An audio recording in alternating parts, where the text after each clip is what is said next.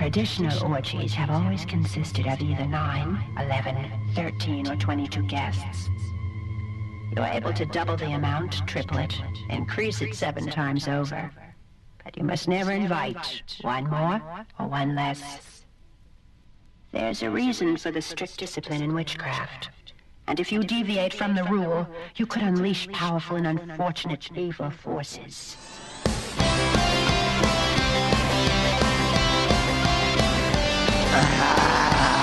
Listen, living, listening to Synchronon. Sick and Ron. Yes, you're listening to Synchronon. The Sick and Wrong, the world source for antisocial commentary. God, what a bunch of scumbags. Good evening. Welcome to Sick and Wrong, the world source for antisocial commentary. I'm one of your hosts, E. Simon. Tis I, Kate Rambo. Hello. Kate Rambo might sound a bit different because she's in Los Angeles recording at the uh, Sick and Wrong Hollywood studio. I thought you were going to say I might sound different because I've had the operation now. Not quite yet. We're still, we're still saving up some of the Patreon money for that. So, Kate Rambo, you come to Los Angeles, and the day you arrive, your prime minister resigns. What, what's going on with your country? Oh, who cares about the fucking Tories? They're terrible. I know, but it's like it's chaotic. Uh, you, what, she she was a, the shortest serving prime minister in British history. Yeah, well, Six weeks. and all she did was chat mad shit. That's what happens when you chat mad shit. they get rid of you. Well, also, I mean, she just had the, like the worst uh, economic plan ever. Yeah, it's ridiculous. Yeah, I, I read something that like millionaires and billionaires in uh, England were going to save because of tax cuts she gave the rich. We're going to save like fifty five thousand pounds a year, and the, the the rich people were like, "We don't need this. Like, why are you doing this? I think we've all enjoyed the uh, the head of lettuce That- memes. You got to admire British wit." Yes. I think I don't know if that uh, if that originated in the Economist or the Daily Star. It was some some British British uh, publication, and uh, compared. They're like opposite ends of the I know, but it- spectrum. that's exactly. It's like either a tabloid or a well-respected publication. But one of them was like, yeah, comparing the prime minister to a head of lettuce to see which one would last longer. they knew something, and they knew it would be the head of lettuce would last longer. Well, so aren't you concerned? Like, what's going to happen now? I, I, I read See, that. I'm uh, emigrating. Why do I give a shit? I know, I only care when Trump gets voted in next year. Team Trump. Let's go, Brandon. People No. would be eating those words. Um, no, but I mean, you, right now isn't uh, it's like chaotic. Like, what are you going to do? Like, there's no prime minister. It's like a, a a void in leadership. Aren't you worried that the country's going to turn into like turmoil? I would love that. I would love if there was an, a major terrorist attack on like London. There's just no prime minister to be like, well, we should do this about this. There would just be nothing. It would be chaos. It would be madness, and I love Your it. Your queen dies. The prime minister resigns. I think. It, I think what's happening, it's it's slowly devolving into uh, in, into a, a country like Haiti. I see I where think you're going. no, Oh that's what I'm saying. I was reading. Have you heard about what's going on in Haiti right now? A spiraling crisis, and that's exactly what's happening in the UK. Good. I, I hope the whole world crumbles and that we are the last of the. Because, you know, us humans don't deserve the earth. The animals deserve it. We fucking don't. I hope we kill each other and we all die. Haiti's reeling from a cascade of crises, and I think that's what's happening in the UK right now. I, I you know, I, I say we're like just a few short weeks before there's just gangs running the country. It's going to be like the Warriors in England, Oh, the Warriors is a the great Tory gang, movie. the Labor gang, the Green Party. Yeah, And that's you know what my they're gonna crew. do? They're going to use rape as a weapon. Where is this going, dude? Yep, that's what's happening in Haiti right now. I was reading about it. So there's just gangs, pretty much just that rule Haiti, and uh, the, like the the capital city, Port-au-Prince, is run by these organized criminal groups because the, the government's just completely crumbled, and uh, they they like influence estimate like three quarters of the country, Okay. And It's like so- the cartels in Mexico then. more or less. But I mean, the the cartels kind of like own the military, and like there's like military juntas that the the cartels own.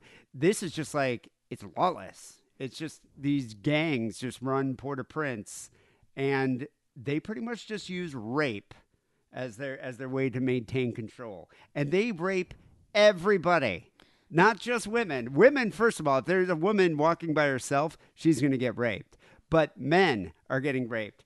Children are getting. Everybody is getting raped in Haiti right now. You know what this reminds me of? A random history fact here. So Scottish clans, uh, when they were all warring uh, with each other and warring with the uh, the English, you know, the Campbells. So if your last name is Campbell, you're kind of considered a murderous cunt because the Campbells. Yeah, the name. uh, yeah, the came. clan, the Campbell clan. the, you know, there was a, there's always like an etiquette to war, isn't there? The Campbells didn't give no fucks. They would come down in the middle of the night and they would just rape everyone in your village. Everyone. Doesn't matter who you are. They're raping your granddad while you watch on.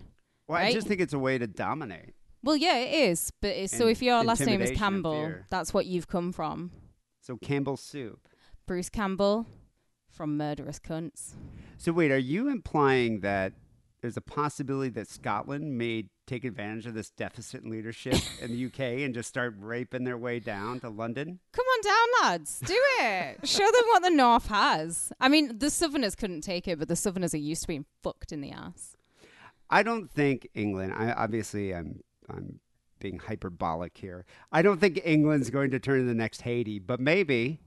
Maybe. But it's it's crazy right now. I mean, there's been a lot of uh, you know there's there's that massive earthquake in Haiti. yeah. There's been a lot of civil unrest there, but this these gangs, like I've been reading about these uh, the, these gangs that use rape as a weapon, and so neighborhoods are completely isolated right now in Port-au-Prince, the largest city, and uh, people are unable to go to work. They're too scared to leave their house to get food or water. And just these gangs just kind of cruise around looking for uh, victims and just controlling eh, controlling the entire city. And police don't even do anything about it. Well, so what can they do? I mean, I, I don't even think there's any kind of infrastructure. I was about to say there won't be. There'll probably be more people in the gangs than there are in the police.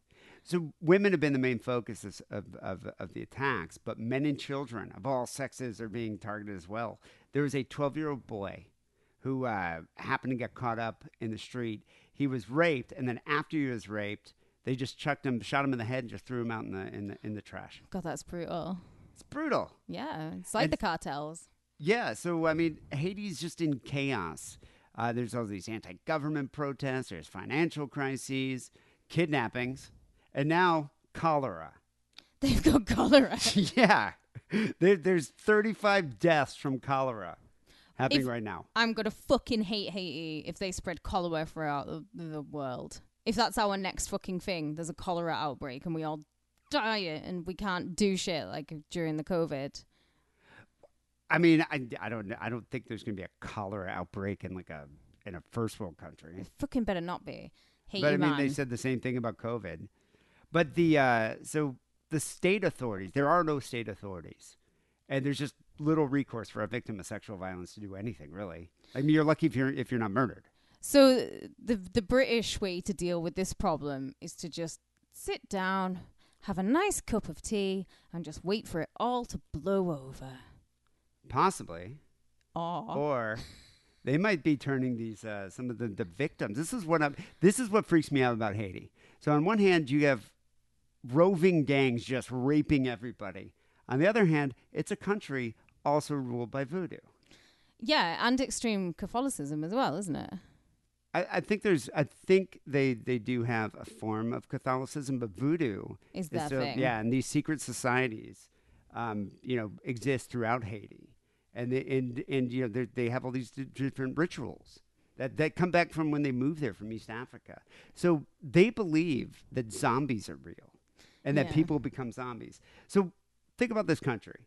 You have gangs raping everybody, and you have then then people that, that are that are dying becoming zombies.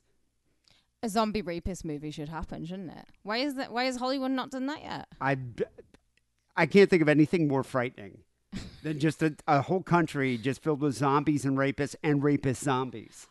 Because some of the zombies probably were rapists at one point Yeah, or were raped. or were raped Yeah. to death, Yeah. you know? But uh, you know, p- people in Haiti do think that zombies are real. And they think uh, they're reanimated by powerful priests that they call bokors. sorcerers, and uh, they live. These zombie humans, these reanimated corpses, dwell in a limbo between life and death, and they they only exist. They're resurrected just to serve their master. So that's what freaks me out about it. So you got these gangs, you got sorcerers, you got people who believe in all of this. Where are they going to start raising zombie rapists now? That's the next thing, isn't it? It's just what the world needs. More people. More people on the freeways, clogging them up. The dead can drive now. Country teeming with rapists who will rape anyone, and zombies who will eat anyone. And they're all fucking clogging up the roads. I, Bastards. you know, I don't know. well, K Rambo, I'm sure you and most of our listening audience are wondering where is D going with this? Uh, oh yeah, yeah. I'm or if sure you just I'm given wondering. have you just given up on this on this? Well, actually, there is a reason to my rhyme here.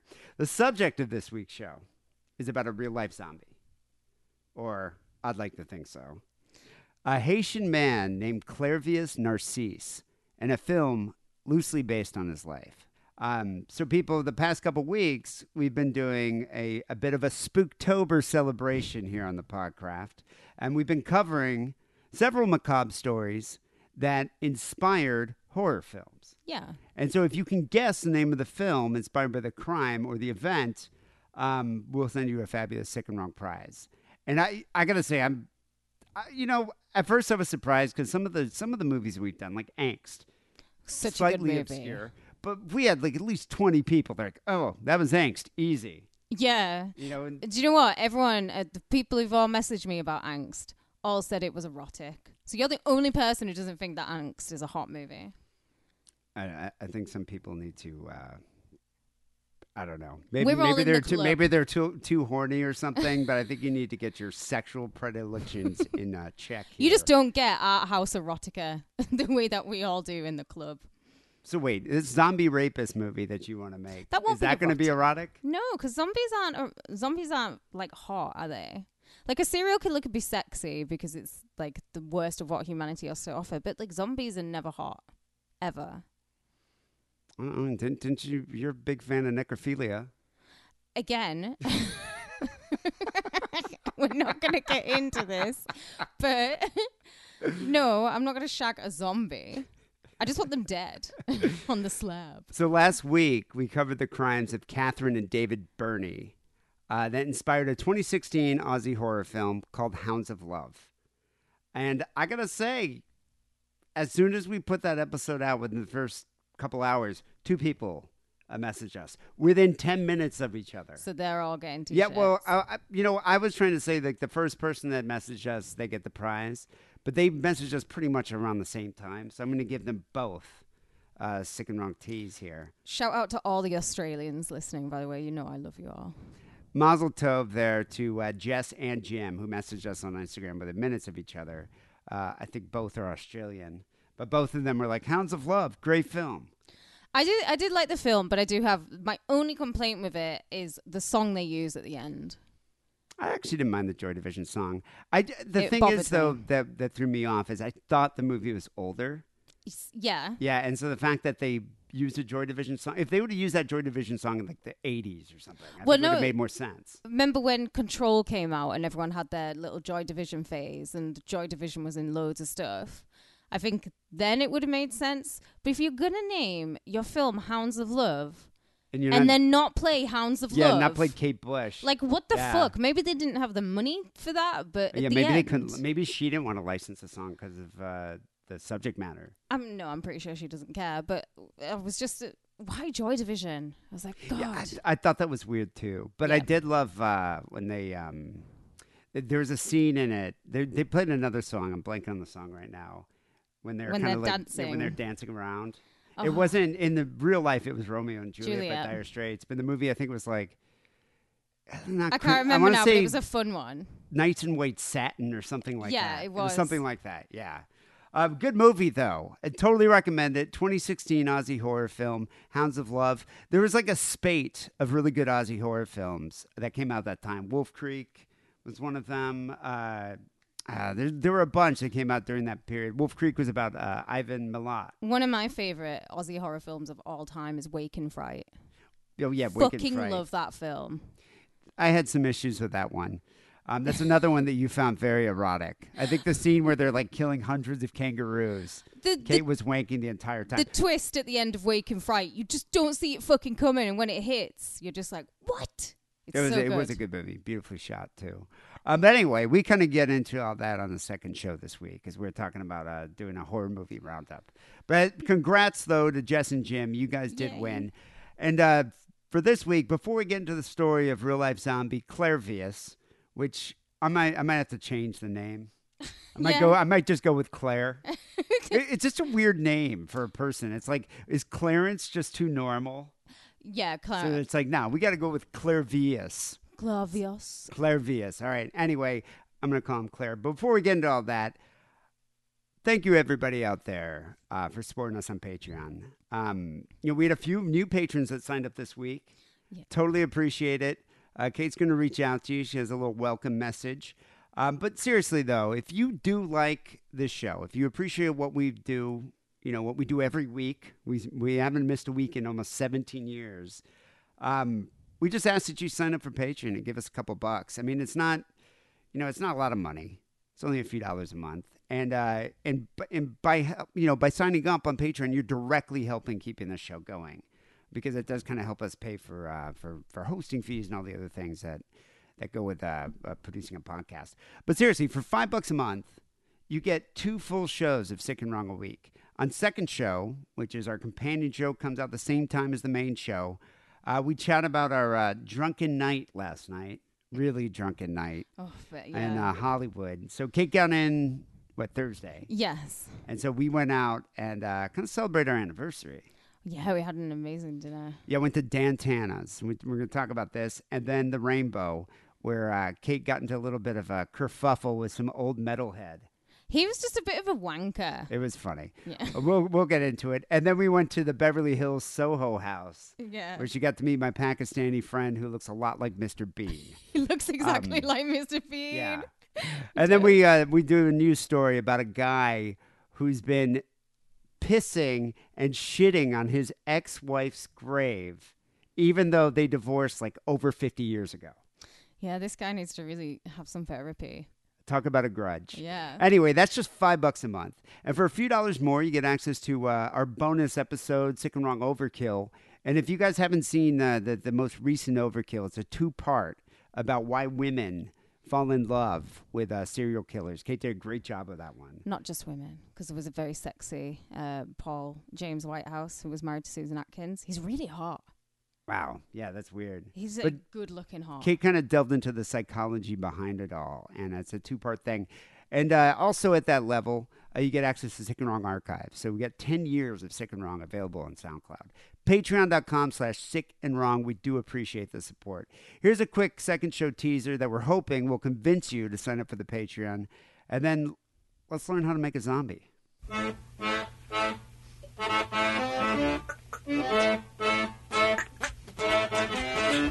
But uh, it was funny in The Witch. I saw that in the theater with my ex yes. and there was a scene and like we would get pretty high before film before we'd see movies and so we were pretty stoned i think she was a little more stoned than i was and so there's a scene in that movie and i'm hoping it's not going to be too much of a spoiler but essentially the witch there's a group of witches like a coven of witches and they kill this baby and uh, like they to make into some kind of ritual Sounds like my kind of chicks. Yeah, so they kill this baby, and uh, she thought that the witch was fucking the baby.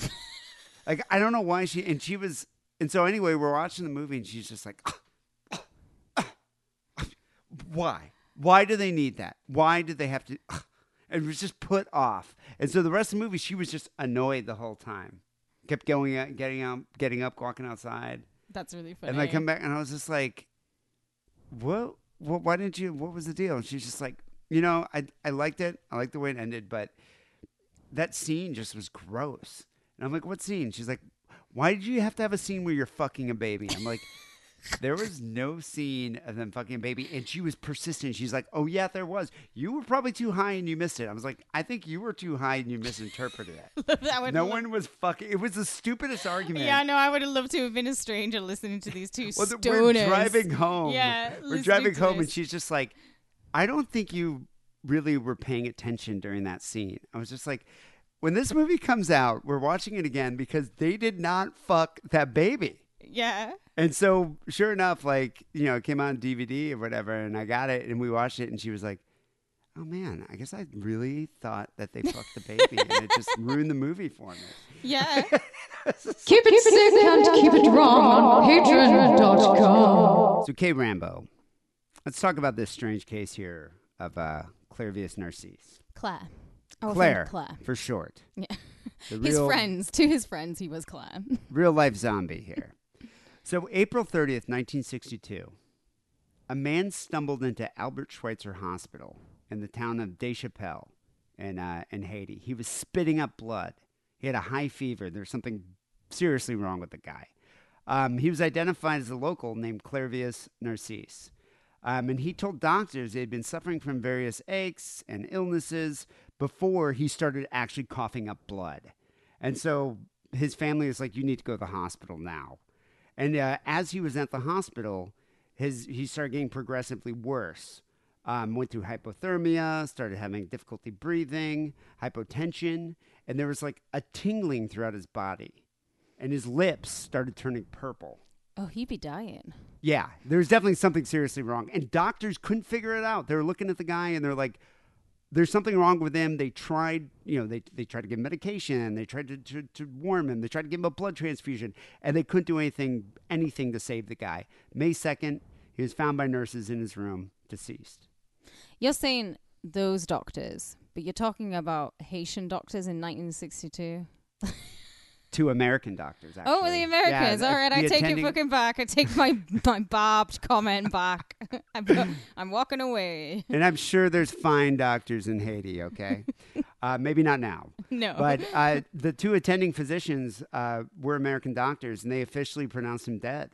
And he was put into cold storage for about a day before being buried. And so people don't, you know, dispute the fact that he died. This Okay. man existed, and he died. But he didn't stay dead. And so um, uh, his family was there. They watched him being buried. They saw the coffin being lowered into the ground. Two decades later, 1980, Claire's sister, Angelina Narcisse, was in a marketplace shopping for uh, fruits and vegetables in a village called L'Estère. And uh, a man just kind of walked up to her, like right out of the crowd. And he, it looked like he had been walking like, like a drunk guy, like doing that drunk guy walk. And he, he kind of seemed like as if he was in some kind of a daze. She started backing away from him, thinking he was some kind of, you know, village drunk hobo or something. yeah. And uh, then he muttered something to her. And she did a double take, and he said it again. He said a nickname that she had not been called for years. And there's no one, there's no way some random hobo would know this nickname. It was something only her family, like intimate family members. would know. Uh-huh.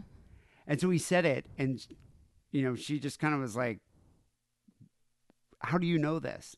And so the man said, "I'm your brother, Claire." It's me. Claire. Who, you know, she was like, "What are you talking?" I mean, could you imagine? Yeah. 'cause Twenty years, two decades. She saw the guy being laid, you know, laid into the earth. And now he's just some random drunk hobo in a village. I mean, she had wept by his bed when doctors declared him dead. She watched him being lowered into the ground, crying, and mourned him for years. And now here he is, you know, kind of stumbling about like a drunk guy Yeah. in front of her. Um, so he told her that he could remember her crying as they were burying him. And so she brought him back to the village. Everybody kind of, you know, at first like did a double take, but they thought he was a zombie. Like everyone thought he was a zombie because that's culturally zombies do exist. Yeah, I know. Okay. I, uh, And they thought he was turned into a zombie by a Bokor. And so you just have to deal with that. But like, So they don't believe that zombies are like how we think of zombies, like George A. Romero type zombies. No, they believe you're just like a, a like human, a slave, but you're a, a a mindless slave. Okay, so he's Yeah. not like they're going brains or anything like that. Well, so he said that uh, he remembered being he he could remember being buried. He could hear the dirt, you know, falling on top of the coffin. Yeah. He could he could feel, you know, the uh, the the nails, like the the reverberations of the hammers. They hammered in the nails, and he could hear his sister crying.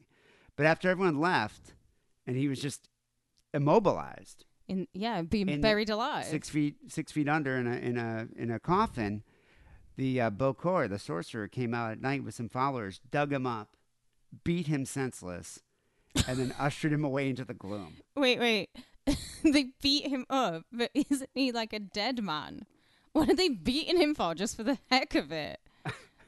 Well, I think there's I think there's a reason because the Bokors actually, I mean, not only are they physically damaging him, they're also mentally breaking his spirit.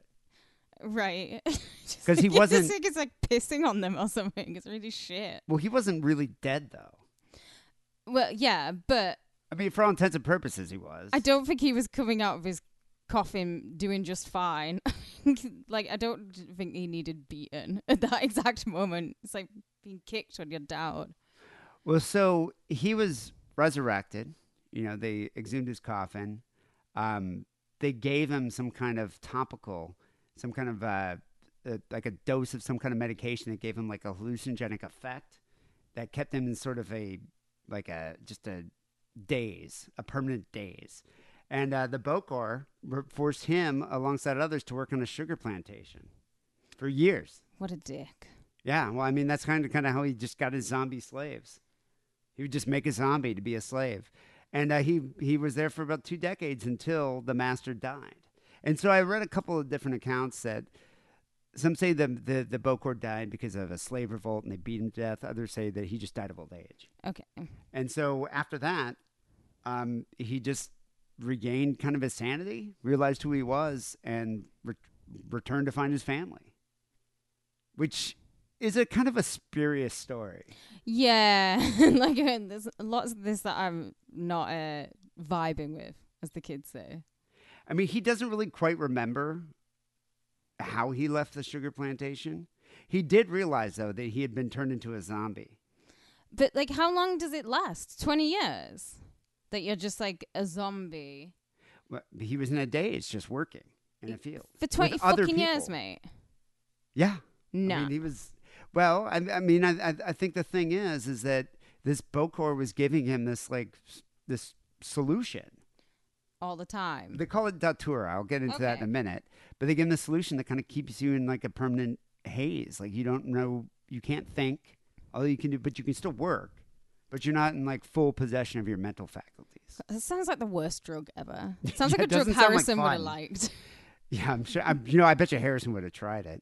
Um, but anyway, he had been. Uh, he claims that his brother, his own brother, who he had a disagreement with, ordered a Bokor to go turn him into a zombie.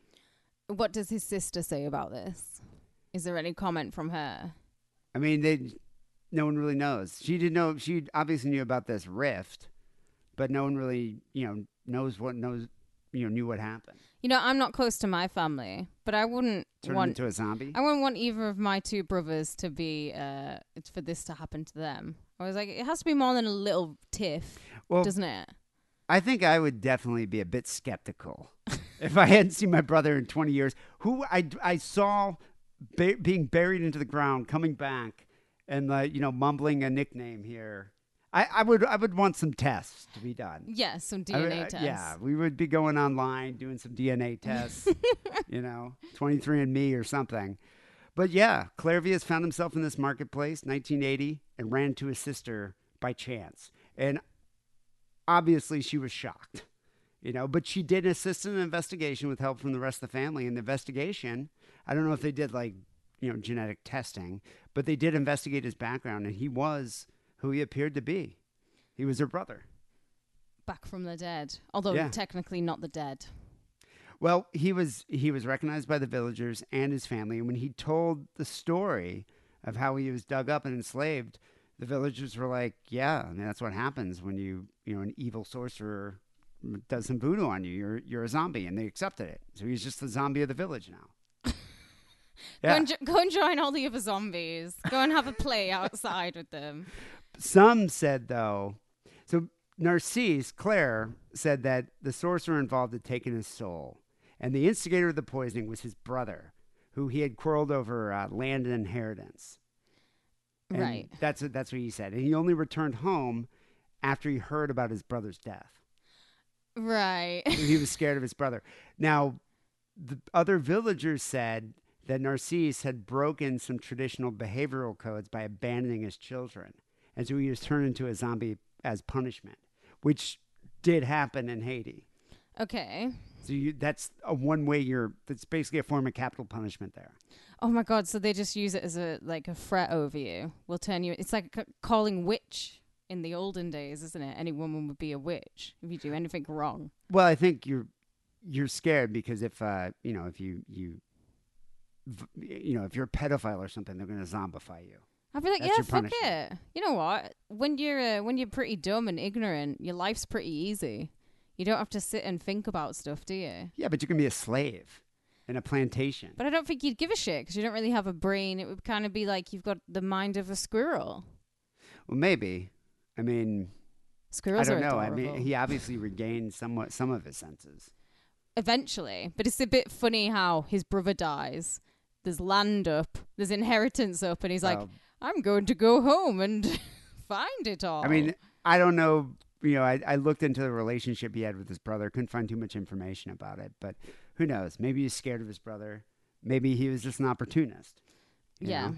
But the case is weird and definitely, you know, puzzling because he was officially declared dead by two American doctors in a hospital and buried. That's undisputable.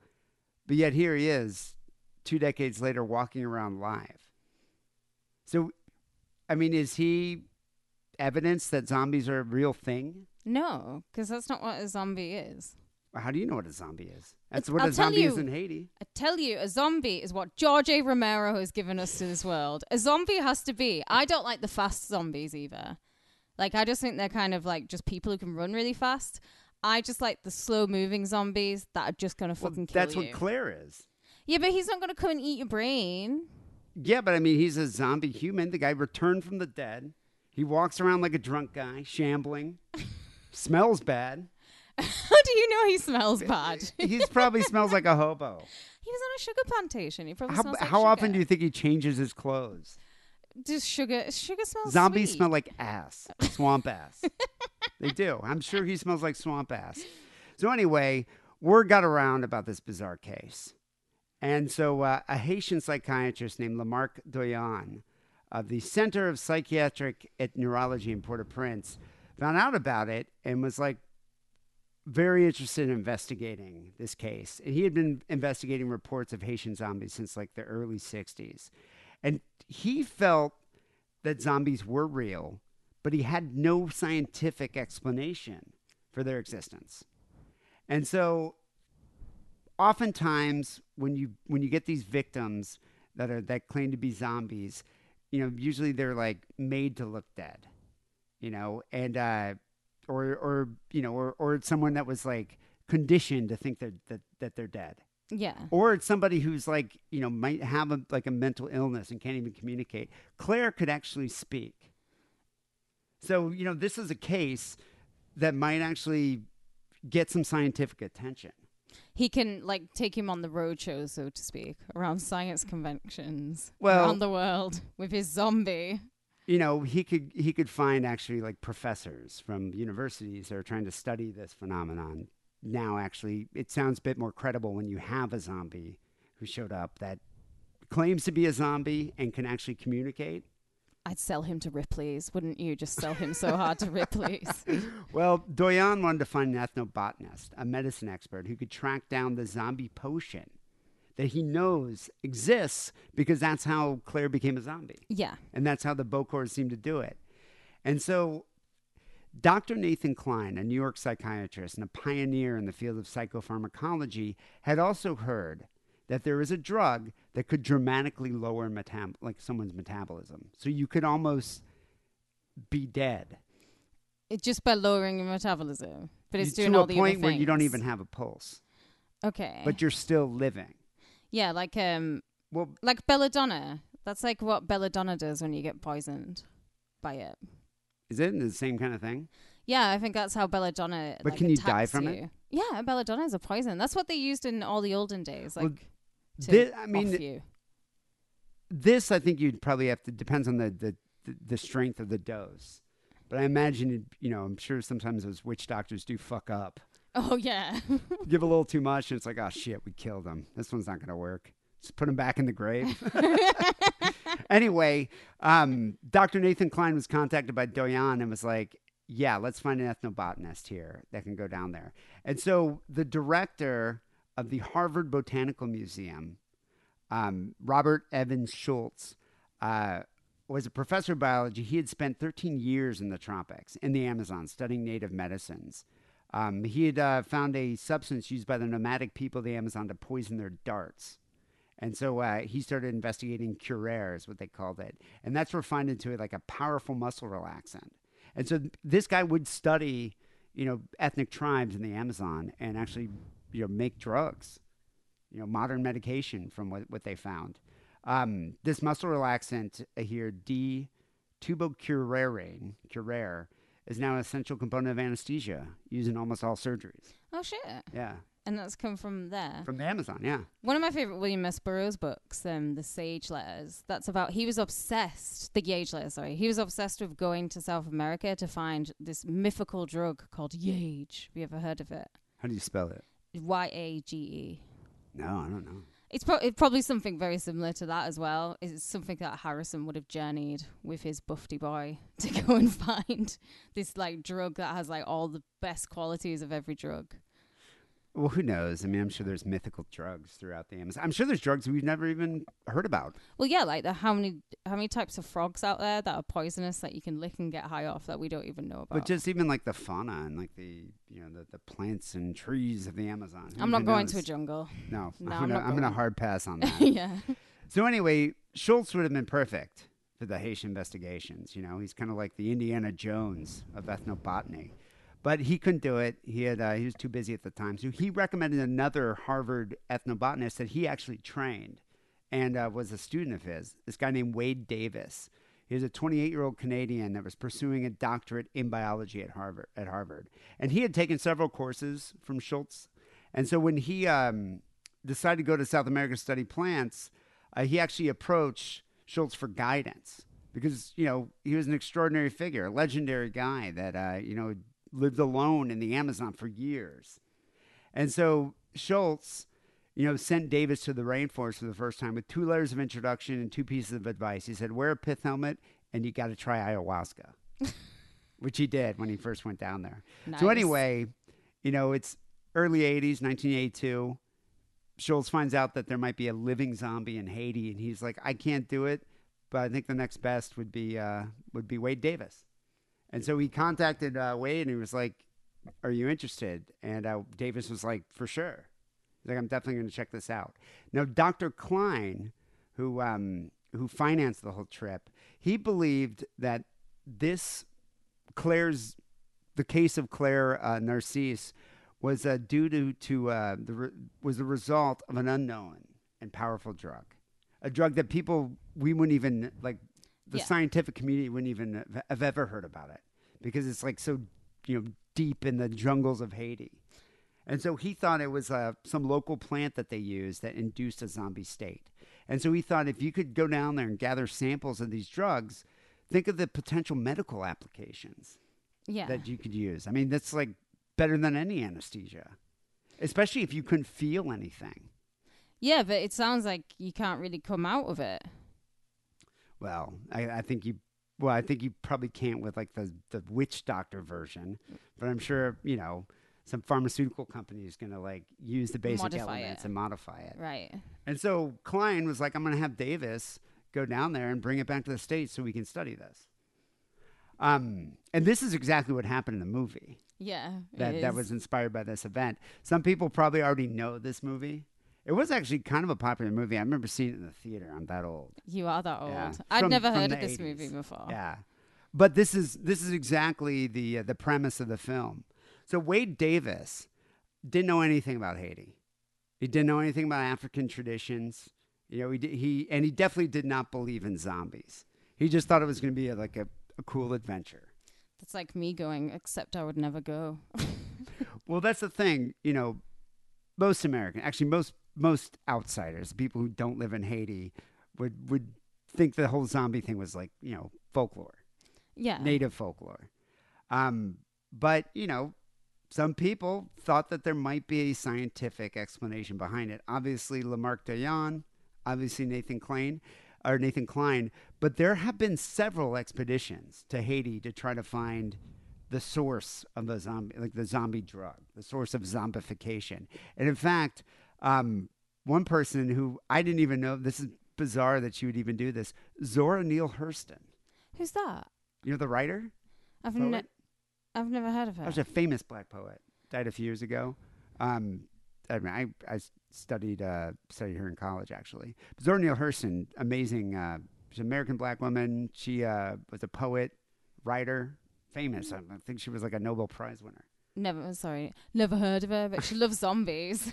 Well, she was like an anthropological pioneer. She went to Haiti in the 1930s, studied voodoo, like voodoo society, wrote a book on it called Tell My Horse, uh, which came out in 1938. She knew about the secret society. She was convinced the zombies were real. And she tried to find the zombie powder, zombie medication, never was able to find it. They're not going to tell outsiders about. it. It's like they're probably their most guarded secret. Well, Wade Davis is on a mission. He is. to find it. And he had some, uh, you know, major financial backing. So, you know, money definitely talks. Mm-hmm.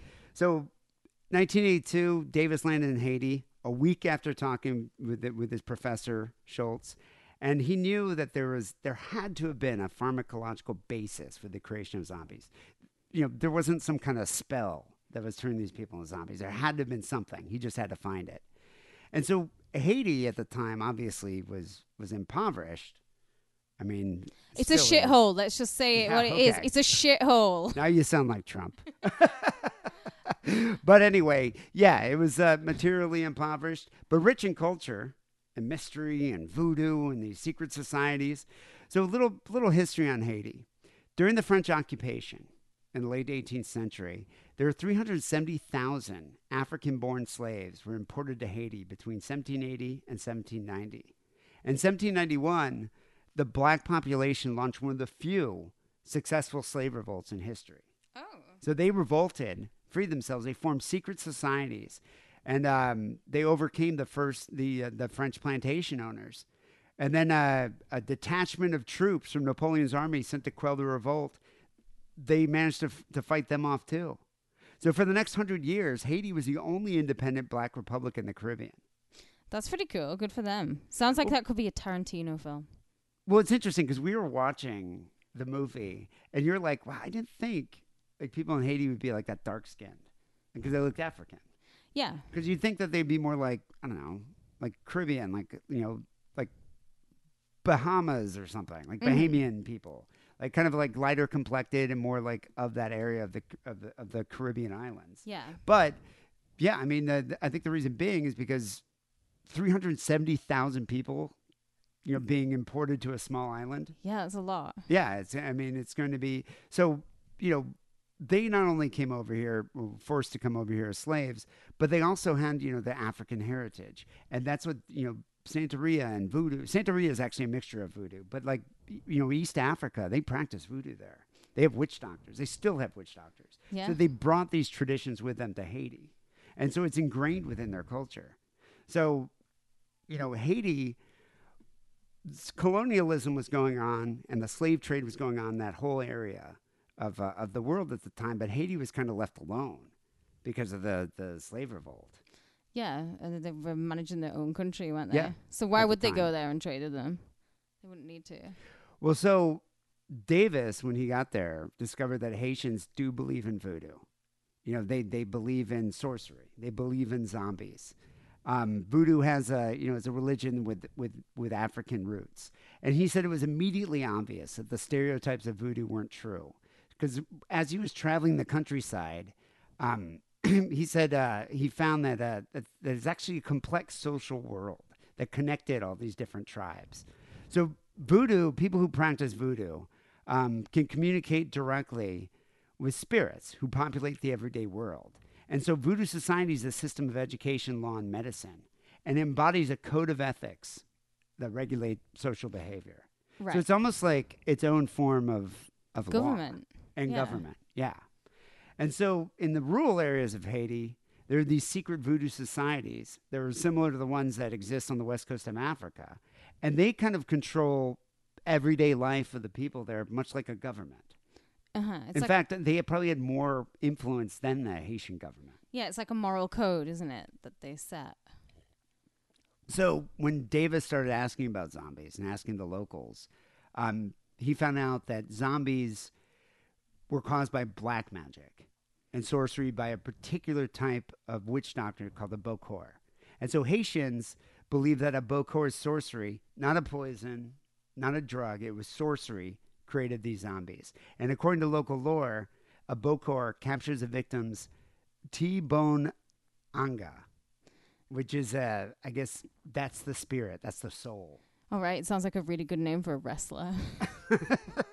I, I'm probably I'm probably saying it wrong, but they use that.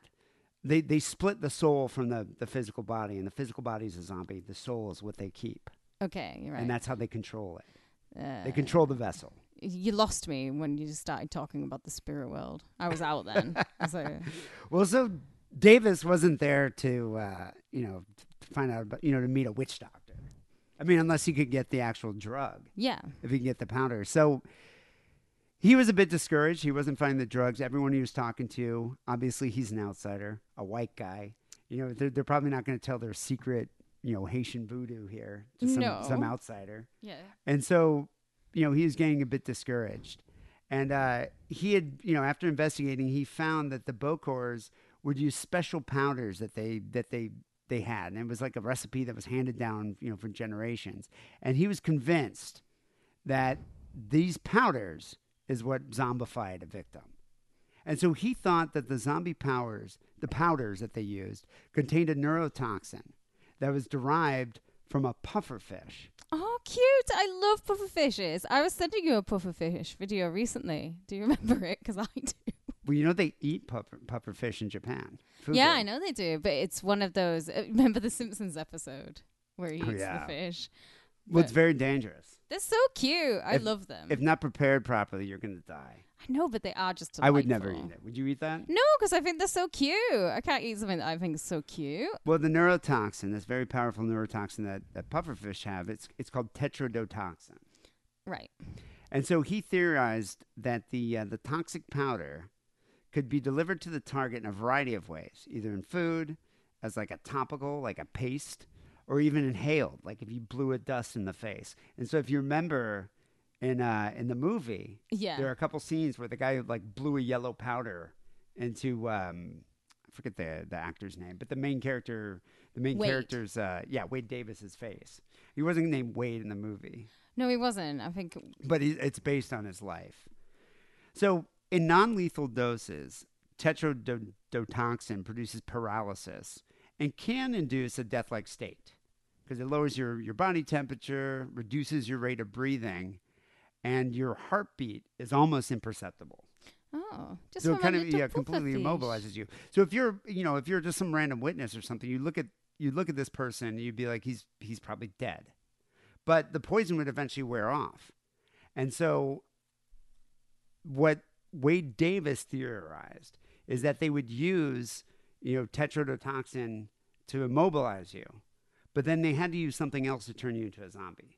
Yeah. And so there is a drug made from a plant called Datura stramonium, which is called also called Jimson's weed or the zombie cucumber. Oh. And this is this this this plant grows throughout um, Haiti, and it has potent psychotropic properties that could keep you know a victim in like a a trance-like state. So if you're administering it at like a regular dosage, you'll stay in like a daze. forever. So possibly thought- twenty years. he speculated that you know what happened is they would use the tetrodotoxin to immobilize a victim, bury them, dig them up, and then give them the zombie cucumber like paste that would keep you in a suggestible brainwashed state by just regularly getting this drug For And so- 20 years. every day. He probably gave all his slaves this drug. But there's bound to be a day where you're like, I don't want to eat the zombie cucumber um, sandwich today. I'll just have a bowl of Cheerios. I, I really don't think you even have a, the power to make a choice. You just eat the sandwich. Yeah, I, th- I think you just do because that's what you're fed, and so you're just in this this suggestive brainwashed state. You're, that's your existence. It just seems like such a palaver to go through just to get some workers on your land. Free labor. Well, it isn't. It isn't free. Like pay them a pittance. Well, I think what happens is, uh, you know, someone's like wants revenge. You pay this witch doctor. They make the money to turn this person into a zombie. Now they have a slave. Yeah, So it's almost a win-win situation for them. having a slave is of no interest to me. Like even having like a staff. You know, when rich people have a staff of people, I just think it's just so much effort you've got to put in. Seeing your staff every day, seeing your slaves every day, just like I guess it depends Don't. on what you, uh, you know, what you need to get done. I mean, if if you have a sugar plantation, who else is going to do all the, the work? well, hire people, have Why? a staff. You have like zombie slaves. They're not cool though. They're not cool zombies. These aren't cool zombies. No, but they're real zombies. They're not real. Well, in Haiti they are. So Davis said his hypothesis was that any formula would contain datura, uh, the, the the zombie cucumber, and he thought it was for sure datura is what was used in putting the people down and keeping them, in, you know, controlled by a bokor. And so he found datura growing throughout Haiti. And so, uh, in the case of Narcisse, of Claire, he speculated that Claire slowly regained his mental faculties and lucidity and was able to, to recognize who he was after the Bokor died. And he wasn't getting regular doses of datura anymore. Yeah, of the sandwich. So it just kind of wore off. So yeah, and so I think what happened is he just kind of regained, you know, some some of his mental faculties, was able to leave, and probably wandered throughout the countryside till he stumbled in this village and found his sister, who he did recognize at the time. Right. But obviously, there must be some kind of like permanent damage. Um, so Davis now was like, I need to find this zombie powder, and he went throughout Haiti to to, to try to find this. Um, so when he got there, he was hooked up with a so a BBC reporter who was familiar with the Narcisse case contacted um, Schultz and told him that you should have uh, Wade Davis talked to a guy named Marcel Pierre. So Marcel Pierre owned a bar called the Eagle Bar, which is a bordello in the city of St. Mark. Nice. Pierre was also a voodoo sorcerer. And, in a bar owner. well, in the past, he supplied the BBC with a physiologically active powder of unknown ingredients. And so he had so he had given them a zombie powder that they determined was fake, yeah, I was about to that they paid a lot of money for. Haha. I love and it. so Davis tracked him down, and uh, Pierre was not really willing to negotiate with an outsider. And so he offered a lot of money. He said, You know, I am working for some powerful but anonymous interests from New York City, and they will pay you a lot of money if you provide something to me, no questions asked. Now, if you remember in the movie, there was a there was a character that was a voodoo sorcerer yeah. that was pretty much a similar situation. So Pierre said, I will help you out, but it's going to cost you some money. And so he spent a day watching him gather the ingredients, including human bones that he grinded together with a mortar and pestle.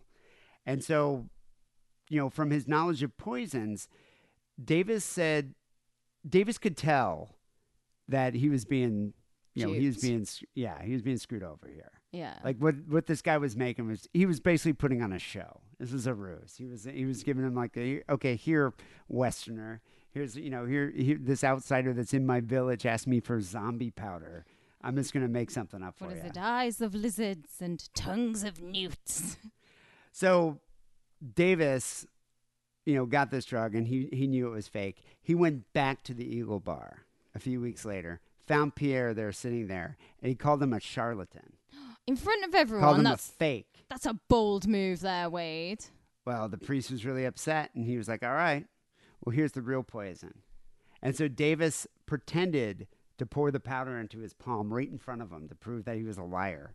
And everybody in the bar was like, you're a dead man. Don't do it, buddy. Yeah. But, you know, he never actually, you know, never actually touched him. And so he didn't, you know, Pierre was like kind of impressed that he would actually do something like that. That he was like, you know what?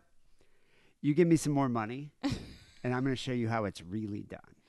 There's no way I would give him more money. Well, he did. They uh, they they spent the day and uh, working on it, and he actually watched him and documented the the whole thing. The powder looked like dry black dirt. The real zombie powder it looked like dry black dirt. It had parts of toads, sea worms, lizards, tarantulas, and human bones. They actually unearthed a child's grave at a get- night trip to a cemetery to get the bones. Why all these dried, horrible animals? Well, there is a reason for it. Uh-huh. Um, I think some of it's just part of witchcraft, but the uh, but the toad has another powerful um, Right. neurotoxin called bufotoxin. Okay. So anyway, I mean that you know the dart that the Amazonians used was came from the skin of a toad. Yeah, yeah. So I think it's part of the concoction. So the poison would be rubbed into the victim's skin. Within hours, the victim would feel nauseated and would have you know would have difficulty breathing. Um, they they would have like a pins and needles type effect on their arms and legs, and then that would slowly progress throughout the whole body. And then the victim would become paralyzed. Lips would turn blue due to lack of oxygen. And usually, it, I mean, it was fast. I mean, this, this occurred less than six hours. And the metabolism would be lowered to a level that was almost indistinguishable from death. So, I mean, that you're essentially you're dead, Yeah. but you're still living. and so Davis discovered here that the making the way they made this zombie poison really because it's not a it's not a powder it's it's a poison is a bit of an inexact science. You know, and he collected samples from different regions of Haiti, and they all had their own recipes of the way they did it. I'm sure some of them were screwing him over, you know, pouring the you know pulling the wool over his eyes, but all the different powders that he collected, eight samples, all had five ingredients that were um, that were the same. And they're probably the ones that work then.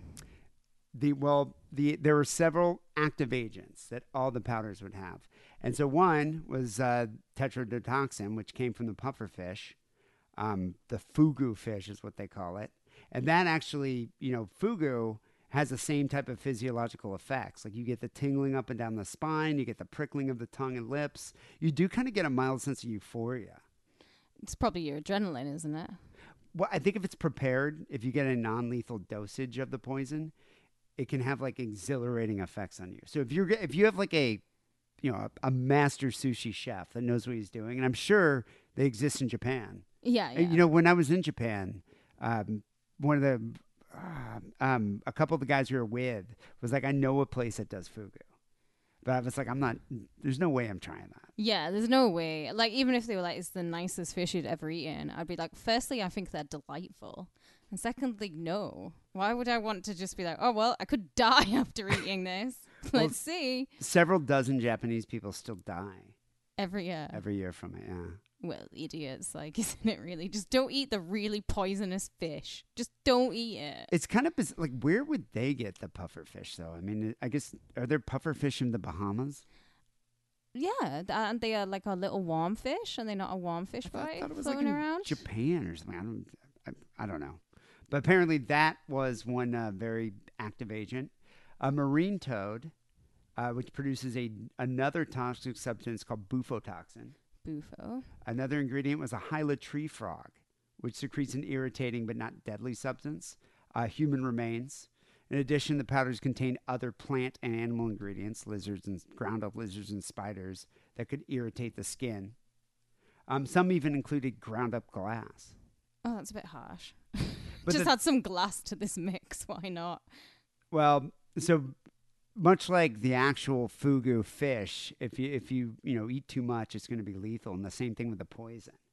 You know, if you uh, give too much of a dosage to a person, the victim would probably suffocate in a coffin before they can be resurrected.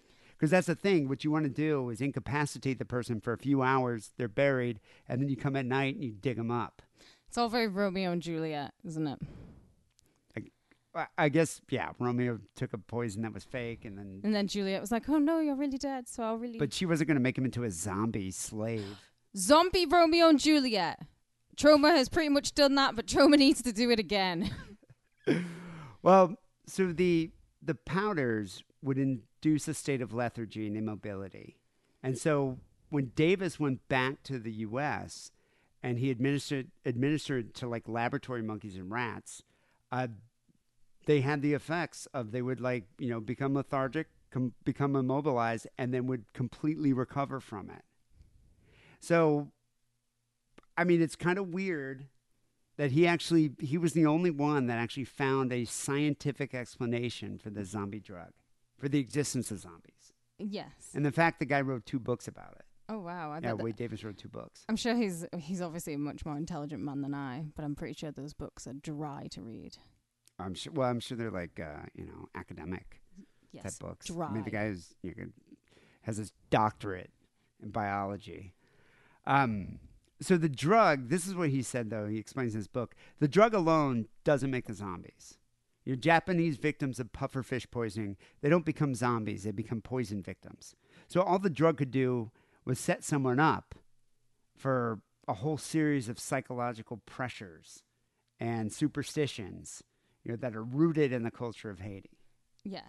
So he was looking into, you know, not just not just like you know, the zombie powder, but he was also interested in the, the, the cultural explanation. Why do they believe in zombies? Like, was being a zombie just, you know, a punishment? Was just making zombies? Is that just like what, you know, criminal organizations did in Haiti? Like, were there just like these witch doctors that work for different gangs turning people into zombies? That's pretty cool. That I should mean, also be a movie. Yeah, but it sounds like it because I mean, Claire thought that his brother paid a witch doctor to zombify him. yeah. Any slight. It's kind of a horrible way to live, though, where if you're in Haiti and it could, you have an argument. So you have an argument with like anyone, and then then that's just you. you. t- be turned into a zombie. Yeah. yeah. Well, so uh, Davis discovered that uh, Claire and T. Femme, who was a second victim, were village pariahs. Everyone hated them. Oh, so see. Claire abandoned his family, and T. Femme was a thief. So you know he. Uh, they said that uh, Claire, after he abandoned his family, he deprived his own brother of land that was rightfully his. And so Narcisse claimed that uh, you know Claire said that his brother then went to a Bokor because of that. Okay. You know, a voodoo priest who deals in black magic, and then ended up uh, taking you know taking his punishment on him, getting revenge by turning him into a zombie.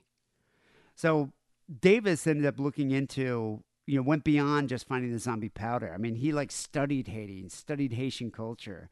And he kind of looked into the whole social matrix behind the you know the the, the reason that zombies are uh, are being made.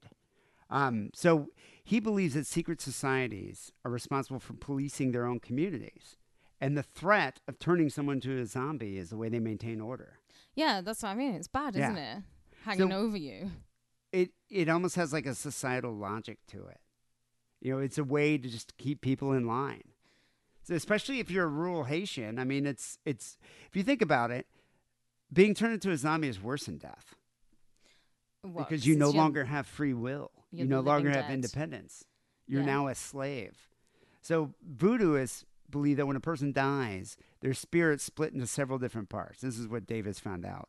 And if a priest is powerful enough, the spiritual aspect that controls the person, known as the Tibonanga, um, the, it's called the good little angel, can be captured, and the body itself, deprived of any kind of will, is now a slave. And that's how they, that's pretty much what they did. And so with tetrodotoxin poisoning, if the victim survives the first few hours, they're completely able to recover from it. But then the zombies end up getting, or they end up giving uh, the datura, which keeps you in just a permanent zombified state. until you're no longer ingesting that It's like you're like pretty much huffing spray paint. every day. just yeah. every day, all day. And so the tetrodotoxin was just part of the process, and then you finished it by giving the, the whole zombie cocktail. It was like a cocktail. You had the you had the the tetrodotoxin to immobilize you. Then you had like the toad, the the bufotoxin to, to also you know um, you know keep you in this this paralyzed state. And then once you're once you're you know you begin to wake up and they dig you up from the grave, then you get datura stramonium to keep you mentally pliable. Yeah, it's crazy. So it makes you think. You can kind of see how you you know this guy Claire was essentially turned into a zombie slave for two decades almost. Yes and no, but he's not what I'd call a zombie. Well, okay, he's not a Hollywood zombie. He's not a Hollywood But he, zombie. he came back from the dead. Now, what's interesting is after Davis, you know, published his research and it, it spread throughout the scientific community, there were a lot of skeptics, like me. obviously. yeah. Well, some people, you know, question the veracity of his claims and the validity of his methodology. The fact that he was just like going and digging up child, you know, graves of children and making these concoctions with people who were not scientists, people who were not educated at a university. And so, edu- you know, academic scientists were like completely discounting any any of this experience. But it's a different type of. If you think about it, he's a a different type of scientist than these guys. Yes. These guys never leave their ivory towers, so to speak. Yeah. I mean, he's he's experiential. Like he's actually doing. He. It's obviously an exact science. These guys probably don't have laboratories, you know, To measure it yeah, out. exact measurements and all that. But it's you know, it's folklore. It's it's something that they've learned, probably passed down from their generations. and obviously it ancestors. works. Well, unless you kill the person. Well, I'm sure that happens every so often, but you know. they felt that uh, you know when they got you know they, they pointed out that the zombie powders that some of them they did contain tetrodotoxin but the measurements were so inconsistent and some of them were just had trace amounts so it wouldn't even produce that type of effect in most adults so they felt that uh, you know the toxin would have to be very specifically measured for a victim to, to, to actually work. And too much toxin, you know, the victim would die. So skeptics doubted that any of these Bokors, you know, would be able to uh, reliably account for this. And so they thought that Claire, you know, in the fact that Claire thought he was a zombie was someone who, you know, he's conditioned to believe in the existence of zombies. So he's being told that he's a zombie and he believes it. For 20 fucking years. Maybe. Well, more fool him then. he was worked for free for 20 years just because he believed in something. Well, Davis pointed out that the victims are usually well known to the Bokor. The Bokor is someone, a member of the community. Yeah, yeah. I mean, Probably. these communities, it's, it's not like they're living in New York City. yeah. And so they know how much to brew into their, their zombie powder that's going to have the effect. Um, it's not an exact science, but I mean, they've been doing it for so long. They know, they, they pretty much know how not to kill the people. And probably when they were showing Wade, they were probably just doing a bit of sprinkle this, sprinkle that. But I'm not going to make you a full on powerful dose. Why would they? Why would they waste their good shit? Well, and that's the other thing. Davis pointed out that a lot of the powders that, that you would get from these people would be fake. Yeah. like the first time he got the fake powder. But he said if you look at some of the other, you know, the inclusion of like bufotoxin from the toad, you know, poison from toads can act as an extremely powerful painkiller. I mean, look at the uh, the anesthetic that Schultz found. You know, so uh, Davis meant that the process of putting the powder, he maintained that th- this whole process, you know, could have nullified some of the potency of the actual active ingredients because you're like mixing all these different ingredients together. Yeah. And so maybe that nullified some of it. Um, but it must also be, you know, accounted for that that the voodoo shamans, you know, don't want to part with their secrets to people. of course not. You know, I, I think he probably Davis did get, you know, a, a powder, a concoction from somebody that might have had trace elements of what was used. But I'm sure, like, you know, in, in the secret societies of Haiti, they probably have their own recipes they would never share with an outsider. Yeah, exactly. You know, but he meant that uh, you know the zombie, the the toxic powders were just one part of the equation. The main reason why it works is because of the you know the deep rooted beliefs of these super you know these superstitious people that grew up in this this culture. I don't. I think with like you and I, when we think of zombie, we think of like The Walking Dead. We think of Romero. It's You know, Romero, yeah. We're, we're not thinking, but they, but their perception of zombies are completely different than ours. I wonder, would it blow their minds if they saw a George A. Romero zombie? They'd be like, "What the fuck, brains? You people are fucked up." Well, that's the thing. I mean, I don't know. At one at one point, I kind of feel like, you know, Claire probably might not even. Obviously, he's not a zombie how we think he's a zombie, but if he thinks he's a zombie, Then he is. A he's zombie. been told by a, a witch doctor that he believes is an actual sorcerer. In his mind, he's a zombie. I mean, it's kind of subjective in a sense, you know. But I mean, people still kind of, even though Claire's the most document, like the most, I guess, well documented case supported by actual evidence, because he did die, and there's records that he died. No, they thought he was dead, but he wasn't dead. His he was, metabolism he was just declared dead and buried. Yeah, but you can be you can fake your own death and be declared dead. he knows who he really is. They proved his identity. But what's not known is how do he show up 20 years later? Was he an actual zombie on a sugar plantation? Yeah, what what's he been up to? What's he been on with for twenty years? I don't know. Skeptics say it was a placebo effect, you know, and the, and the power of suggestion that made him think he's a zombie. Wade Davis thinks that uh, it was a powder. Yeah. Regardless, Claire died for real in 1994 at the age of 72. That's a good age to you get got to die twice, you know? Yeah. Um, the thing is that Davis meant, or Davis, what Davis found out uh, was that he never actually fully discovered how prevalent zombification is in Haiti. He does know it was being used as a punishment. He does know it was it was a threat. He does know people believe in it, but he feels that how many zombies there are is not the question. He says it's a lot like capital punishment there. It doesn't really matter how many people are electrocuted as long as it's a possibility. Yeah. So in Haiti, the fear is not of zombies, it's of becoming one, Ooh. which would be kind of scary. I don't know. So people, if you can guess, which I, I'm sure most people, I mean, he was a pretty famous horror film director Yeah, that directed this movie. he's maybe for the older lot like you, because I'd never even heard of this film, and I watch a lot of horror films, and I've seen a lot of that director's other films. Never heard of this one until you put it on. I, we I like this one as a I like this one as a kid. And it was funny, you know. After watching it again, it's a bit hokey at parts. Yeah, it was I still hokey. enjoyed it. I still enjoyed it, but it's it's interesting because I didn't know the whole backstory of of Claire. Yeah, I didn't know it was actually based on it, and or you know it was based on a, a you know an actual scientist, you know Wade Davis. a true But story. but there are so many moments in that film that are directly out of this guy's life. yeah, So pretty interesting movie. If you can guess the name, DM us on Instagram, and uh, you'll get a uh, a sick and wrong T-shirt. People, this episode 866 here, Sick and Wrong. Got a couple phone calls come up next 323 522 4032. But first, here's a quick message from Adam and Eve. Hey guys, it's me, Steven. I'm a huge fan of your show. Thanks to your awesome coupon code, Diddle, I can buy myself loads of good sex toys. Since both of my wives died, and my Lou Gehrig's disease got pretty bad. Let's just say things in the bedroom got pretty boring. But thanks to adamandeve.com and coupon code DIDDLE, D-I-D-D-L-E, I am now a new man. Thanks.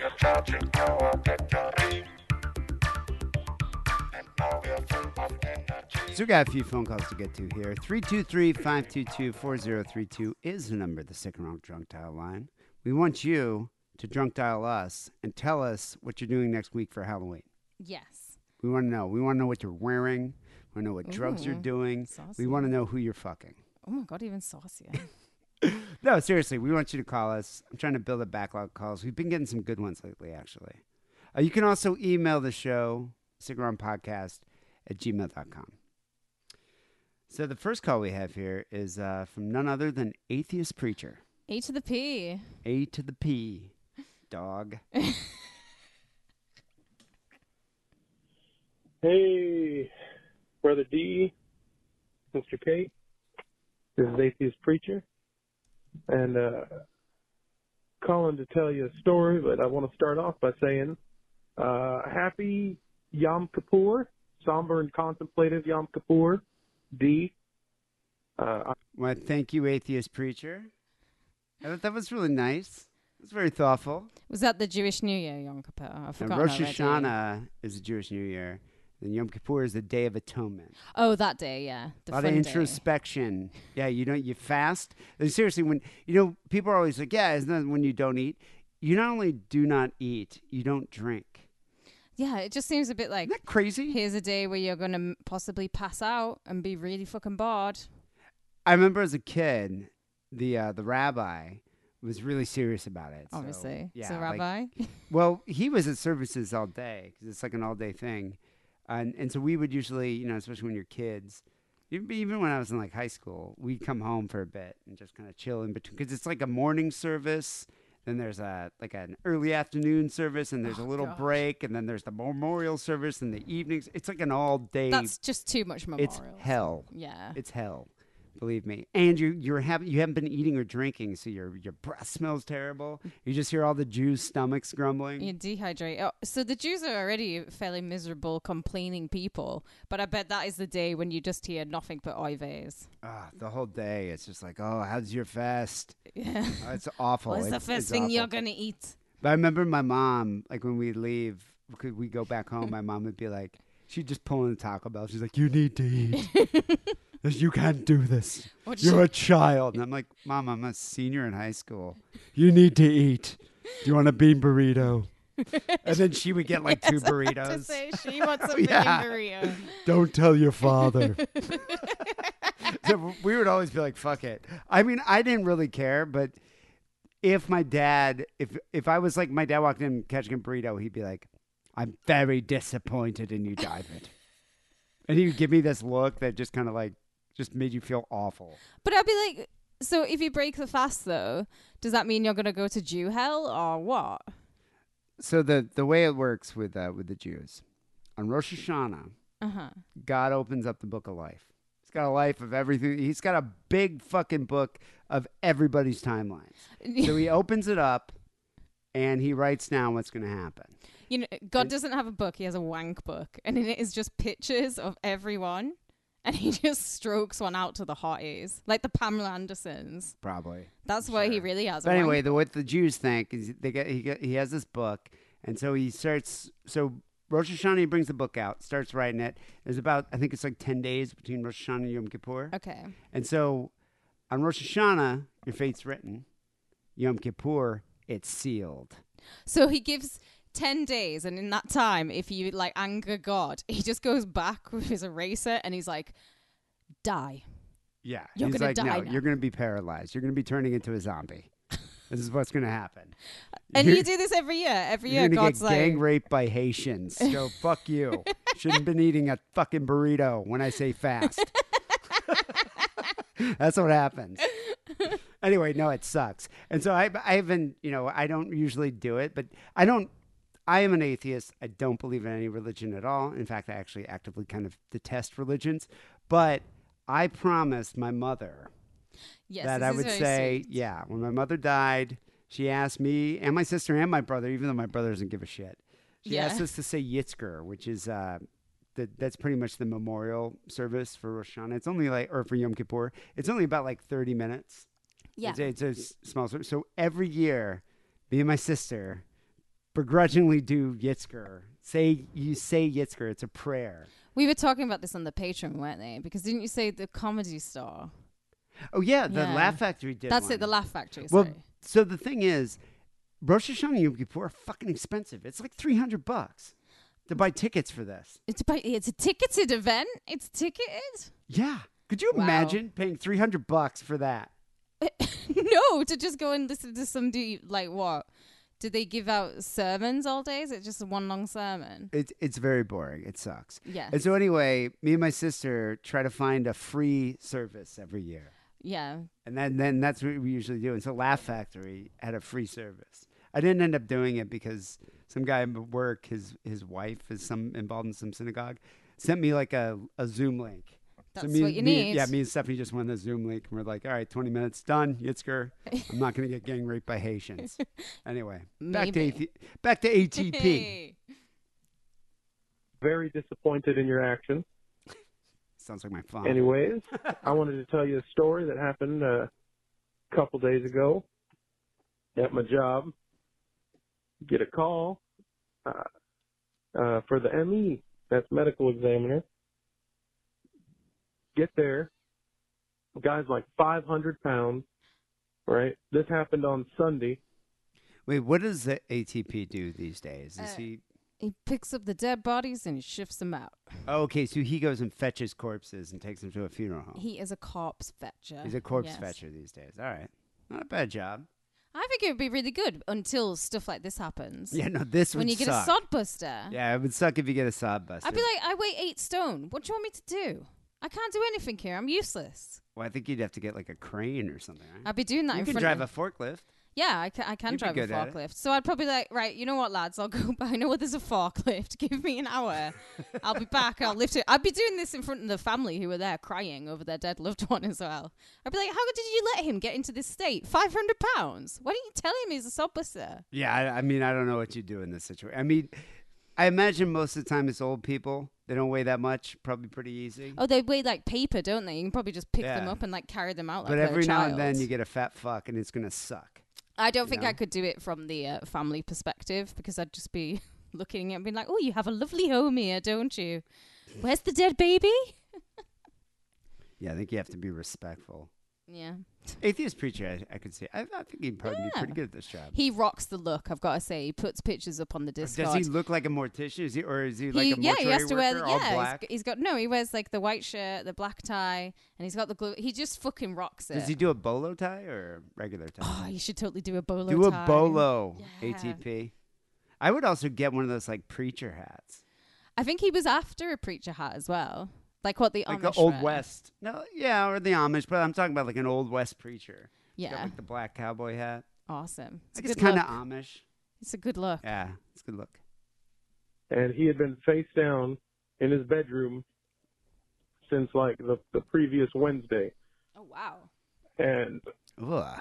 I get there, the smell's obviously awful. You know, he's he's all bloated up. I mean, he was bloated up when he was alive, fucking 500 pounds, but he's bloated up, all purple and green. Could you imagine the gas being emitted from that guy? The gas. Nah, but I bet, I bet you if you move that guy, it's probably going to be just one long, like, 20 minute fart. Uh, but the maggots would have had a field day. Imagine if you were like a little fly and you Yeah, came it's across like like a- a, dead 500 pound It's like guy. a Grand Slam buffet. I or can just see something. them all rubbing their tiny little hands together. Like, Yeah. 'cause they're like, we're going to lay some maggots in him, boys. Ugh. And, uh, we, uh, you know, he's like halfway under his bed. You pull him out and he has this blister going up his belly and all on his chest, half his goddamn size of fucking Rhode Island, man. Uh, Ugh. I don't. I don't even understand this. A blister, like blistered skin, all the way up this 500 pound sawbuster's belly. Yeah. a blister filled there? with fluid. Well, it's a blister. Is or like a or sore? skin, skin had puckered or something.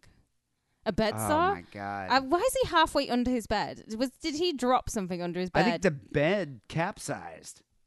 no, he's under the bed. How do you get under the bed? That's what I mean. Do you think he dropped something and then he's trying to scuttle under the bed and then he got stuck, had a heart attack because he was panicking and died? Have you ever have you ever watched those porns? What? Where they get, oh, the stepsister The porn the where she the gets step, stuck. yeah, or the stepmom gets Yeah, stuck, like, and then- I'm trying to get something from under the bed, and then like the stepson comes in, it's like sweet, just pulls her pants down, and starts fucking her. yeah, and, but they're always really into it. yeah, well, not at first. They're like, oh, what's going on? And then like, ooh, that feels good. Yeah. What? but the thing that bothers me about those scenes, and I'm like, How the fuck is she actually stuck under the bed? Like it just logistically it doesn't make sense to me. Or in the washing machine. Or the wash. Yeah, how do you get stuck in the washing machine? Do you know what sometimes I still do, even though I am a grown adult of 37? You get stuck in the washing machine? no. oh. Sometimes I'll go up to my bedroom and I'll just be like, "Oh, I don't feel I don't feel right in here, and I check under the bed and I check in my wardrobe because I just I'm looking for someone. Someone hiding underneath I just there? get so paranoid about it. Like every so often, I'll have to check But, under okay, my bed. But what are you worried about? That you're going to get stuck and this, this person that's hiding under your bed is going to fuck you? Well, I'm gonna start worrying about that now. Now I'm in your house. But the other thing is, whenever I see this, and then the you know the random stepson comes in, isn't he committing an act of rape? it is an act of rape. Yeah, because she's not a willing participant. Unless well, she a- is eventually. Unless there's a backstory where she's she's said to him like consensually, "I have a rape fantasy," because lots of people do have rape fantasies. But do you think she's told him like, if you ever find me stuck in some other kind of household Yeah. object, That's what I mean. then you can fuck me? She yeah, where she's been like, "Oh, one of my dream scenarios is that I'm stuck under the bed, and then you come in, and you just you just take what you you see." I don't know. I find those those scenes very difficult to masturbate to. I'm not very difficult, but not impossible. No, I've done it before, believe me. but I'm just saying it's like it's really hard for me to suspend my disbelief during those. Incest porn has never been a thing for me. But I, I don't get why it's so popular. It's usually a stepsister. well, it's usually a scenario. step stepsister, or stepbrother, but sometimes it could just be, you know, anyone just stuck in the in the in the In dishwasher. Yeah. You know, or under the bed, or it's just the whole thing. I find problematic. But my biggest fear is that one time I will be looking under the bed because I'm paranoid that there's somebody in there, and there will be somebody under there because that happened once. That happened once to somebody. You remember that story? It was a hobo. Yeah, that was hiding. Uh, and well, she- sometimes perverts. Well, she pretended she hadn't seen him. I thought this was very clever of the woman. She pretended she hadn't seen him and just carried on about a day as she was like, you know, fucking her heart was about to explode and rang the police. Whereas I'd be like, just quickly getting my baseball bat and trying to like shoo, shoo him out. Well, hopefully you don't get stuck under your bed. well, he might fuck me. I guess I will. so you know, this big fat dead guy is lucky that he died because he could have gotten fucked. what AP could have walked into the room like the little fly rubbing his hands like, together. Well, look what I have here. Just pulled his big boxers down. Uh, you could have fit Dee's little ass in there if you wanted to. Wait, in the guy's But- blister? Get him out, and then, of course, we got to roll him over. And God, can you imagine the sound pop- of ended up like looking like the fucking scene from Men in Black. Just covered the floor with the uh, fluid. I'm not sure what exactly it is. That? Wait, they flipped the guy. The blister popped. And then all the, the blister puss, The goo. the goo, the blister goo is going to go everywhere. What What the fuck has he got a blister for? This is there's some story. There's a story behind this big blister. I don't know. Maybe it's just I've got it right. Body was blistering. No, he was in bed. He was eating really hot ramen, and then he spilled it all down himself, and that's where the blister came from. And then he still fought because he's fat, right? He's like, I'm still gonna eat this food that I've dropped on myself. But then he dropped his chopsticks, and he's not rude, so he had to get under the bed to look for his chopsticks. And then he got stuck, and he died. I bet you he was probably trying to find his butt plug. he dropped under the bed. It happens. fluid. Not a good smell. Uh, I Ended don't think up there are any good kind of smells having to in this room. go outside and puke a little bit. oh shit! Um, and spray all the boots down and everything else once we got them in the bag. And the weirdest part was Got him in a fucking tent. It's probably not a normal body bag. Yeah, it would have to be like a double. s- They'll make um. This is Like, they make America, so they'll Sodbuster, make yeah. Sodbuster size ones. I would imagine. Get the Sodbuster size out. Get the Texas bag. We were talking to his, his father was there, you know, and it, said sorry for your loss. He was like, "Oh, we don't worry, we expected it." The guy weighed 500 pounds. what the fuck? This is your son. Anyways, that's about all I got. You guys have a good one. Adios. Lick my baba booey, baba booey. You know, I, I don't blame the dad. Think how much money it must have cost to feed that fucking kid. well, I think you would. If anyone who's that size, you just kind of they're not going to make old bones, are they? They've got bubble bones. They're going to die young. Yeah, but think about it. You you raise this kid. He's now like too fat to fucking leave his bedroom. too fat to get out of his bed. Who's feeding him? yeah. Just stop feeding him. I mean, it's like feeding a hippopotamus. like, think about the amount of food that you probably have to. I mean, th- th- think how much money the dad's going to save now. Like, we can go to fucking Cancun. And that's all he wanted. Yeah, he just wants to go take an actual trip, you know, and, and the vacation with the wife. I mean, I imagine the. I bet you the mother and father were like, finally. oh God, yeah. Oh God. That burden. Wow. AP, that was a great story. Loved That's what I'm talking about. That's a good call. That is a great That's a call. good call. Um, we did get another good call too. This isn't an old school listener. Oh. Haven't heard haven't heard from Son of Boom in a really long time. What up, D motherfucking Simon? This your boy, son of Boom, son. Was good, he was good. It's been a long motherfucking time. I'm talking about back in the early episodes with Lance Wackerly, the early, wow, maybe teens, if anything. But um, I just want to. I can't remember the last time this guy called in. He used to call in every now and then, tell great stories. Nice. Son of Boom, yeah. It always amazes me when people say they've been listening since the Wackerly days or since like episode 10. I just think both of you need to get better hobbies. You know, I, what I always find funny about it, it's like a lot of them take breaks. And then they don't listen for a few years and then come back and like, you're still doing this.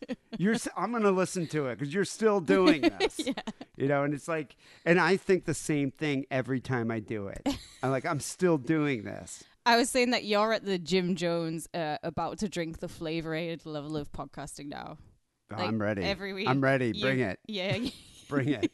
All of you try zombie powder. I don't give a fuck. some love, man, and um, send you this little video. This crazy bitch is wild, son.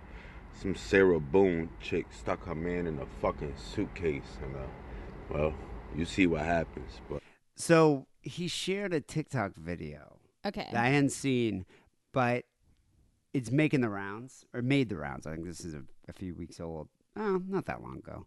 I think the video came out a few weeks ago. But anyway, this woman stuck her boyfriend in a suitcase and he died. It's almost like something like when I was watching the video, I'm like, I bet you something like this has happened to Harrison. W- right. Was it in a sexual get in the suitcase? Or was it like, because I'm small enough that I feel like I could get into any suitcase. And do you think they were just being stoned and being a bit silly? Well, listen to the 911 call, and you can you can be the judge of that. So uh, I recorded the, the audio here. So in the video that was on TikTok, there's a recording of the 911 call that she made, and then there's an actual video of she made talking to her boyfriend in the suitcase. All right, great. Now tell me exactly what happened there. Uh, my boyfriend and I were playing last night, and Mm-hmm. I put him in his case and we were playing, and Okay. like kind of hide and seek kind of thing. So Hide and seek. I fell asleep, and I woke up, and he was dead in the suitcase. So I don't know what happened. I don't. So she's claiming that it was a, a love game that went wrong. Like she fell asleep while he was in the suitcase. Yeah, right. I'm sorry. woke no. up and he's dead. And so now here's the actual video that of her and him playing hide and seek. Everything you've done to me. Sarah. Fuck you. Sarah. Sarah. Fuck you. Sarah. Stupid. Sarah. He's he's in this green suitcase and she's just got the phone on the suitcase. He's like, Sarah, Sarah. Is it a hard shell suitcase? No, it's like a cloth. I mean, it looks like it looked like a like a maybe not cloth, but it looked like it wasn't like a hard shell plastic. And that just eventually you run out of oxygen in those things. I thought there would be air. That same with me actually. I thought, or at least you'd give her a little a little airspace. But I actually think it would be quite comfy. I like She's being harsh. in enclosed spaces. I think it would be really comfy oh, after. Well, I would if- probably not if you- fall asleep. Not if you can't breathe. well, yeah. That's my name. Don't wear it up. I can't fucking breathe, babe. Thursday. Yeah, that's when you do when you choke me. Sarah. Sarah. Sarah. And so yeah, the guy died.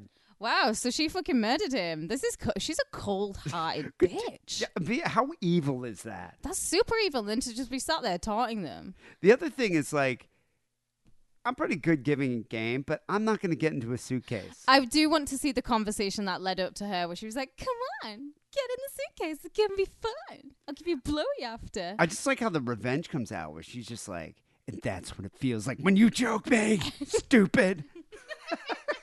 it's a it's a great video. I'll post it to uh, the Patreon. yeah, I'm surprised I've not seen this and nobody else has uh, sent me this. Oh, you'll love it. You'll have a wank. Yeah, I probably will.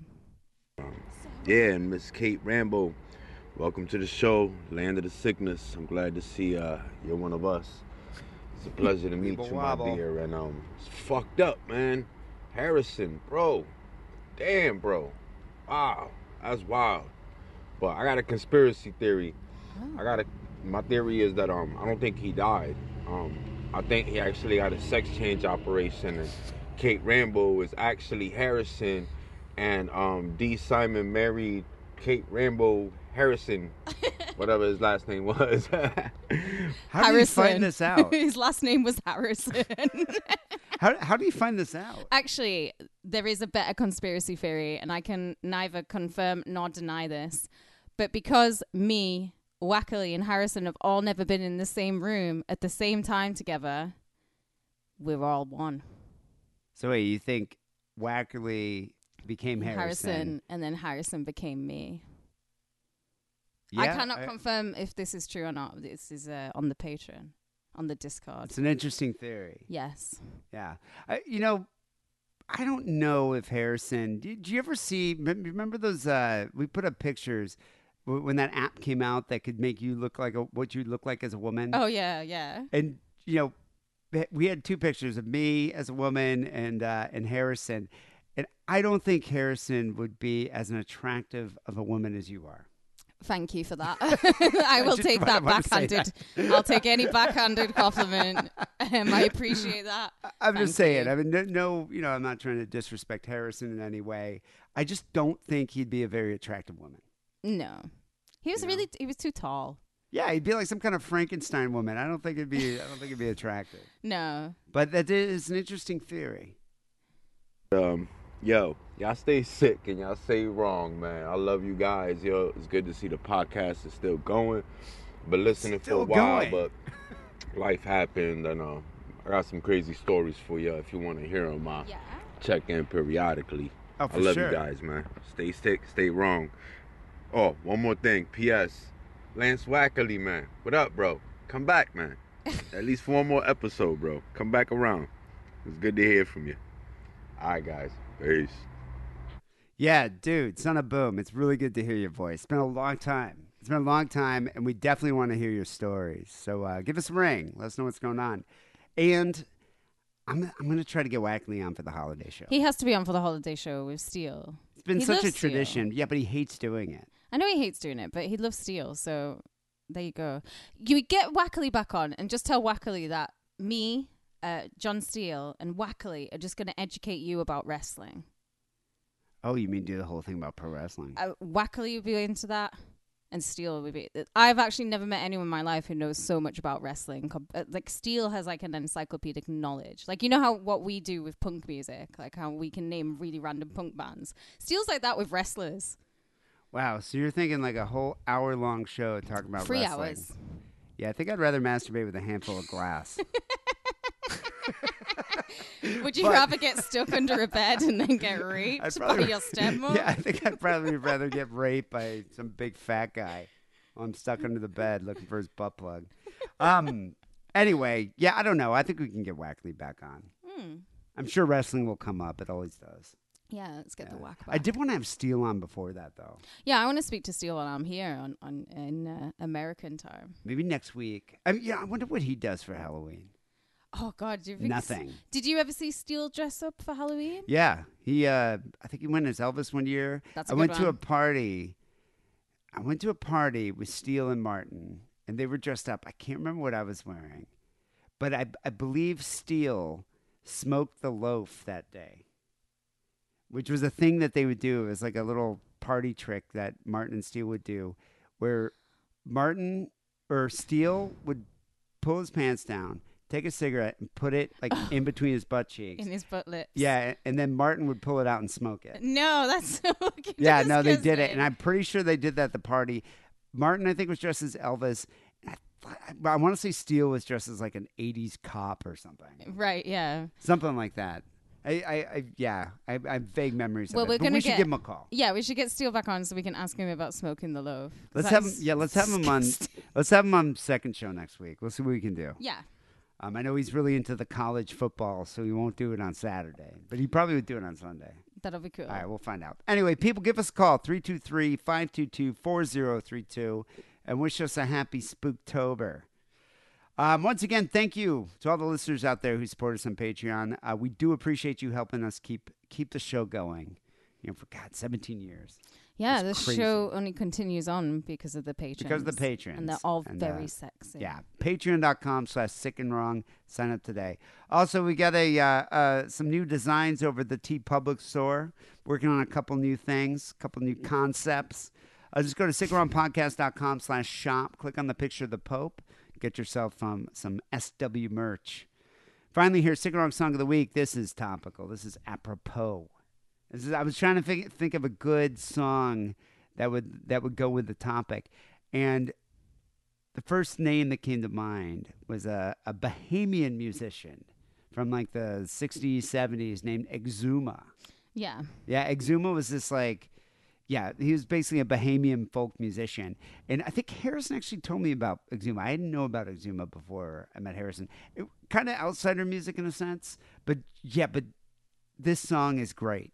It's it's called Damn Fool. And if you've watched the uh, the um, uh, that new movie Nope, Okay, yeah, yeah. yeah, that new alien movie uh, Nope by what's his name? Who, who's the director of Nope? Was it I- Jordan? I can't remember. Everyone's talking about Nope. Nope and Halloween Ends are the big topics on my Twitter at the minute. It's like nonstop. Jordan Peele. Yeah, there's the new Nope, the new film from Jordan Peele. Um, not that great. I gotta say, I wasn't too into it. Yeah, I think I'll watch it eventually, but I have a lot more things to watch. It's an alien movie. Yeah. but it was cool, whatever. But there was a scene where they played an Exuma song. Okay, that's and it was pretty actually really cool. Yeah, the soundtrack was great.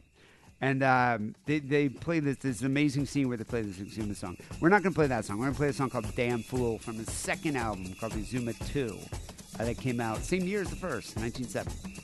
Cool. Anyway, uh, people will be back next week with episode 867. Till then, take a seat.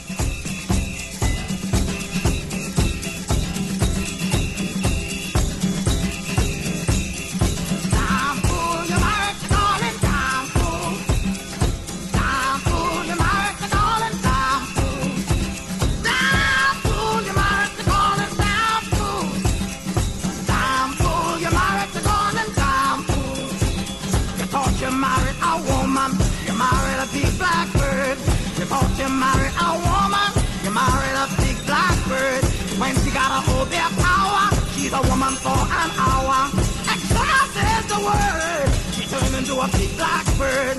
Damn fool, you married the calling damn fool. Damn fool, you married the calling damn fool. Damn fool, you married the calling damn fool. Damn fool, you might call him damn fool. Ex-submarine got no teeth. Ex-submarine got no feet. Ex-submarine got no leg. He walk with a wooden peg. Ex-submarine he don't eat. Ex-submarine he don't sleep. When you go to monkey graveyard, you better have to.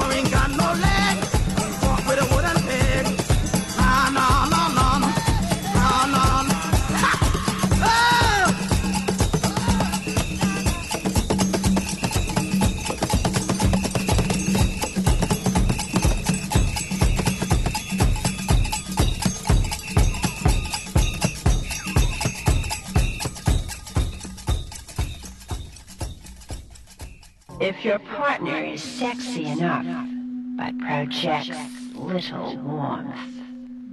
And warmth is what you desire. Then you could use the emotional bondage spell. Are you and your lover sexually compatible? If not, it would be ridiculous for you to consider becoming emotionally chained. The bondage spell is dangerous. And many times the conjurer too gets conjured.